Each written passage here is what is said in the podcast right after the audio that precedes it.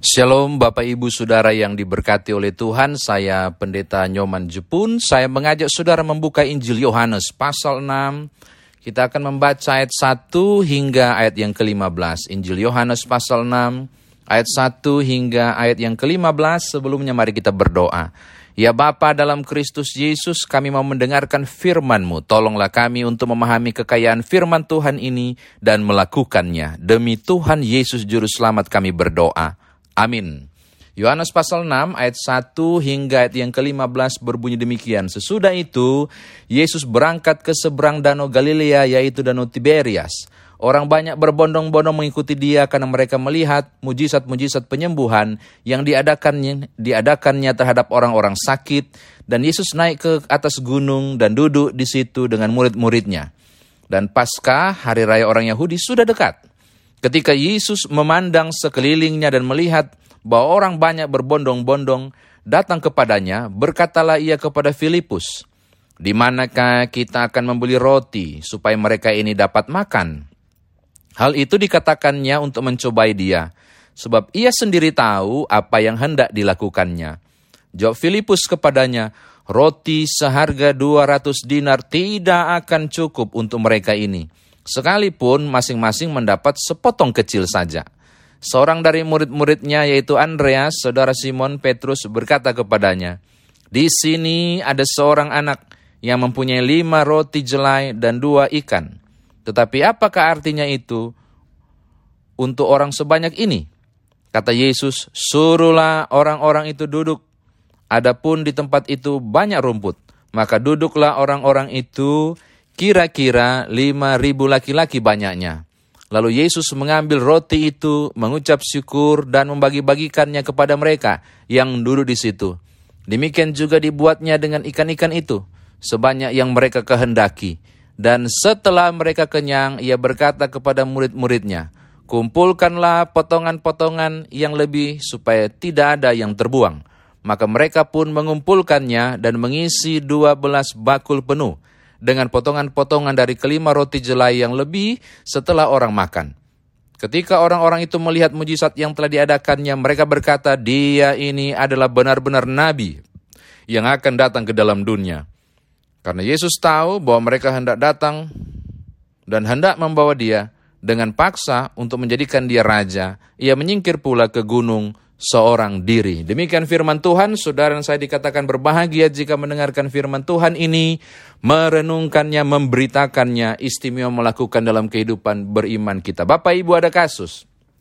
Ketika mereka tiba di, se di seberang Danau Galilea itu di Danau Tiberias, ada begitu banyak orang yang kagum pada Yesus yang melihat mujizat yang dia perbuat, yang merasakan penyembuhan yang dia rasakan. Orang datang berbondong-bondong mendengar pengajarannya. Dan ini yang terjadi bahwa jumlah orang yang terkumpul itu 5.000 orang. Dan ini kasus. Bagaimana caranya memberi makan 5.000 orang. Menarik sekali, Yesus berkata kepada Filipus, di mana kita bisa beli roti? Bapak Ibu, Saudara kekasih dalam Tuhan, ketika Yesus menyampaikan ini, menurut redaksi Injil Yohanes, ini sebenarnya hanya mau mencobai. Sebab Yesus sendiri tahu bahwa dia yang akan kasih makan. Dia akan memberi mujizat untuk memberi makan. Dia sudah tahu apa yang dia melakukan, tapi dia mau tanya kepekaan kepada Filipus. Kepekaan sangat penting. Dia mau tanya kepekaan pada Filipus. Apakah dia peka terhadap kondisi ini? Ada yang harus diberi makan. Bagaimana cara kau menanggulanginya? Oh ini menarik Bapak Ibu. Lalu Filipus menjawab. Uh, itu di ayat yang ke-7. Roti seharga 200 dinar tidak cukup untuk memberi mereka ini sekalipun masing-masing mendapat sepotong kecil saja.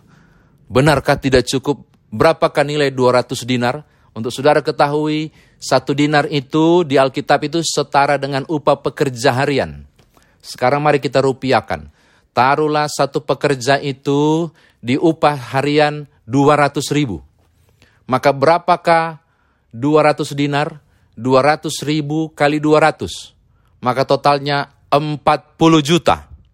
Pertanyaannya, apakah 40 juta tidak cukup untuk memberi makan 5.000 orang? Saya setuju dengan Filipus, tidak cukup. Mengapa? 5.000 orang itu kalau ada 40 juta dibagikan 5.000 orang, maka setiap orang akan mendapatkan 8.000. Masa 8 ribu nggak cukup buat makan? Bapak ibu saudara jangan salah. Yang disebut dengan 5 ribu di sini pada ayat yang ke-10 tolong lihat. Kira-kira 5 ribu orang laki-laki.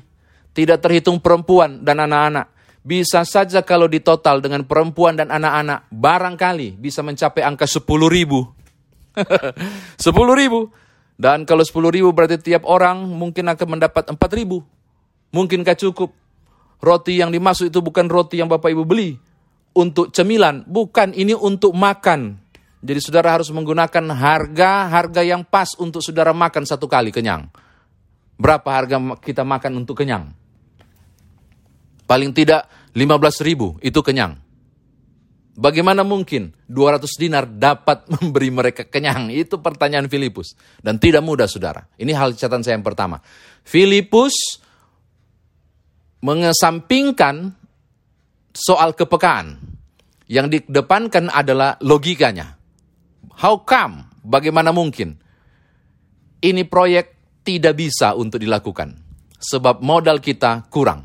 Oke, ini yang pertama. Yang kedua Bapak Ibu, tiba-tiba, tiba-tiba, ini menarik perhatian saya, seorang dari murid Yesus, lihat ayat yang ke-8, yaitu Andreas, saudara Simon, berkata begini, ada anak kecil yang mempunyai lima roti jelai dan dua ikan. Nah, saya perlu jelaskan saudara. Lima roti jelai dan dua ikan itu sepertinya untuk makan sekeluarga. Jadi dugaan saya, ini adalah bekal seorang anak bersama mama papanya. Bisa jadi. Sebab kalau ada lima roti dan dua ikan, dua ekor ikan itu berlebihan untuk si anak. Berarti bisa diduga bahwa ada satu keluarga yang bawa bekal. Dan saya tidak tahu bagaimana caranya, Andreas menemukan anak ini? Apakah sangat mungkin anak ini menguping dan mendengar? Atau papa mamanya mendengar bahwa butuh makanan? Bahwa apa yang ada pada mereka dia bilang, nak kasih tunjuk ke Andreas. Ke muridnya Tuhan Yesus itu. Saya tidak tahu. Saya hanya menduga-duga. Tapi andai kata itu benar, saya mau katakan begini kepada saudara.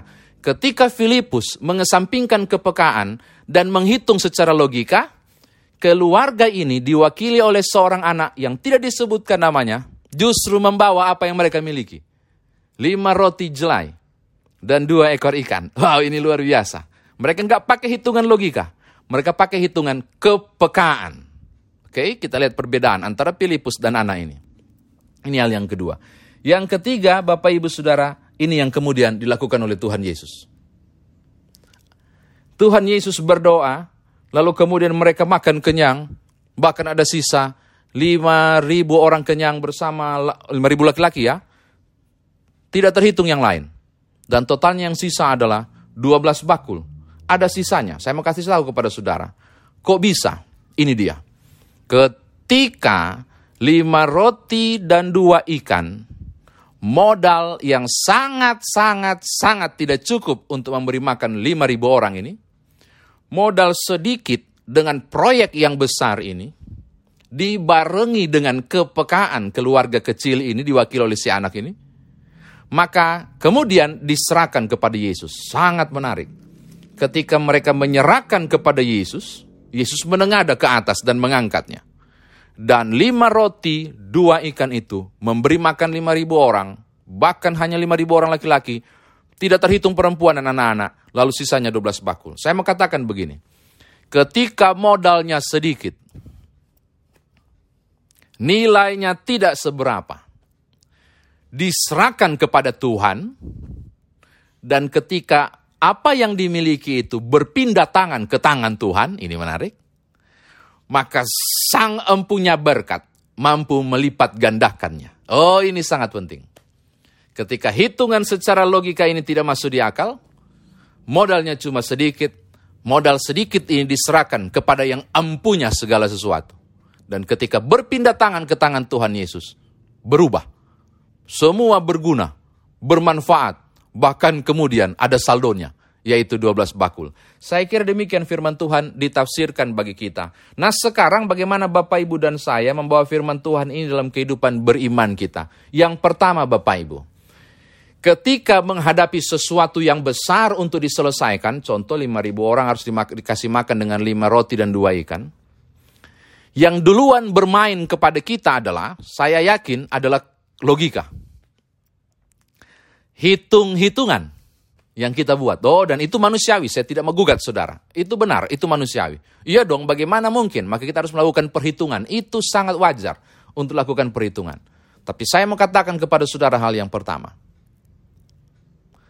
Apabila engkau menjalani berbagai hal dalam kehidupan saudara, dengan berbagai kalkulasi yang engkau buat di kalkulator, dan rasanya hitungan-hitungan saudara tidak masuk di akal, dan untuk menjangkau sesuatu yang saudara targetkan tidak mungkin, dan engkau kandas di kalimat tidak mungkin, saya mau katakan kepada saudara, serahkan kalkulatornya kepada Tuhan. Bisa jadi engkau salah hitung. Sebab engkau tidak memperhitungkan kuasanya. Ini penting. Secara nalar dan secara logika tidak masuk di akal. Secara nalar dan secara logika tidak mungkin berhasil. Mengapa? Karena saya sudah buat hitungan dengan pensil dan kertas. Saya mau bilang, serahkan pensil dan kertasnya kepada Tuhan. Sebab bisa jadi hitunganmu salah. Yaitu, engkau tidak memperhitungkan kuasa Allah di dalamnya. Ini penting. Ini penting. Ini yang diabaikan oleh Filipus. Ini yang tidak dia lakukan. Oke, ini yang pertama yang saudara bisa bawa pulang. Yang kedua, penting kepekaan. Apa yang engkau miliki, yang kayaknya berlimpah, untuk satu keluarga, lima roti dan dua ikan itu ya cukuplah untuk makan, mungkin bisa disisakan. Tapi kalau sampai kemudian mereka bisa menyerahkan lima roti dan dua ikan, saya yakin keluarga itu punya bekal yang lain. Punya bekal yang lain. Ini bicara soal kepekaan. Saya mau katakan hal yang sama. Ketika engkau merasa bahwa apa yang ada di tanganmu bisa mencukupi untuk kehidupanmu dan rasanya berlimpah dan berlebihan yang sisanya. Bisa jadi, bisa jadi bahwa kelimpahan itu sengaja Tuhan taruh supaya engkau bisa menjadi berkat bagi orang lain. Oh Bapak Ibu penting, saya mau bilang ini. Ini juga sangat penting. Kepekaan sangat penting. Ketika engkau diberkati berlimpah-limpah, seharusnya engkau perlu bertanya. Kok bisa ya berkelimpahan? Oh iya, karena saya tulus, saya hidup benar. Oke, kok kok kok masih bisa ber, masih berkelimpahan? Kau harus bertanya, Tuhan, barangkali ada targetmu dari berkat ini harus kumanfaatkan bagi orang lain. Kenapa tidak? Kenapa tidak? Sebab bisa jadi engkau diberkati berkelimpahan supaya engkau bisa menjadi berkat. Amin? Oh, why not? Ini juga penting. Penting untuk kemudian dikalkulasi dan direnungkan. Terakhir Bapak Ibu Saudara. Jika hitunganmu keliru, engkau perlu menyerahkan kepada Tuhan itu sangat penting. Di tangan Tuhan, hitungannya tidak pernah salah. Dia bisa mengubah lima roti dan dua ikan itu untuk bisa memberi makan lima ribu orang dengan sisa dua belas bakul Pernyataan ini mau bilang begini kepada Bapak Ibu. Serahkan kepada Tuhan, biar ia yang mencukupkan. Serahkan kepada Tuhan, biar ia yang menyelesaikannya. Serahkan hitunganmu kepada Allah, biar ia mengkonkretkannya. Biar Tuhan yang mengkonkretkannya. Yang saya maksud, jika sudah ada di tangan Tuhan, seharusnya tidak ada kendala lagi. Mengapa? Suruh mereka duduk. Yang Tuhan Yesus buat adalah memanage masalah. Suruh mereka duduk. Itu manajemen masalah itu. Lalu kemudian menyelesaikannya. Tadi saya bilang terakhir, saya mau bilang terakhir sekali. Saya penasaran, siapa nama anak itu? Kenapa cuma Andreas yang disebut? Kenapa cuma Filipus yang disebut? Kok anak itu nggak disebut ya? Saya nggak tahu. Kok bisa nggak disebut nama anak itu? Saya menduga. Kenapa anak itu tidak disebut namanya? anak yang peka itu tidak disebut namanya. Bisa jadi. Karena anak itu adalah engkau yang mendengar siaran ini. Anak itu adalah engkau yang diberi kepekaan kepada Tuhan. Anak itu adalah engkau yang turut berbeban untuk menyelesaikan masalah orang lain.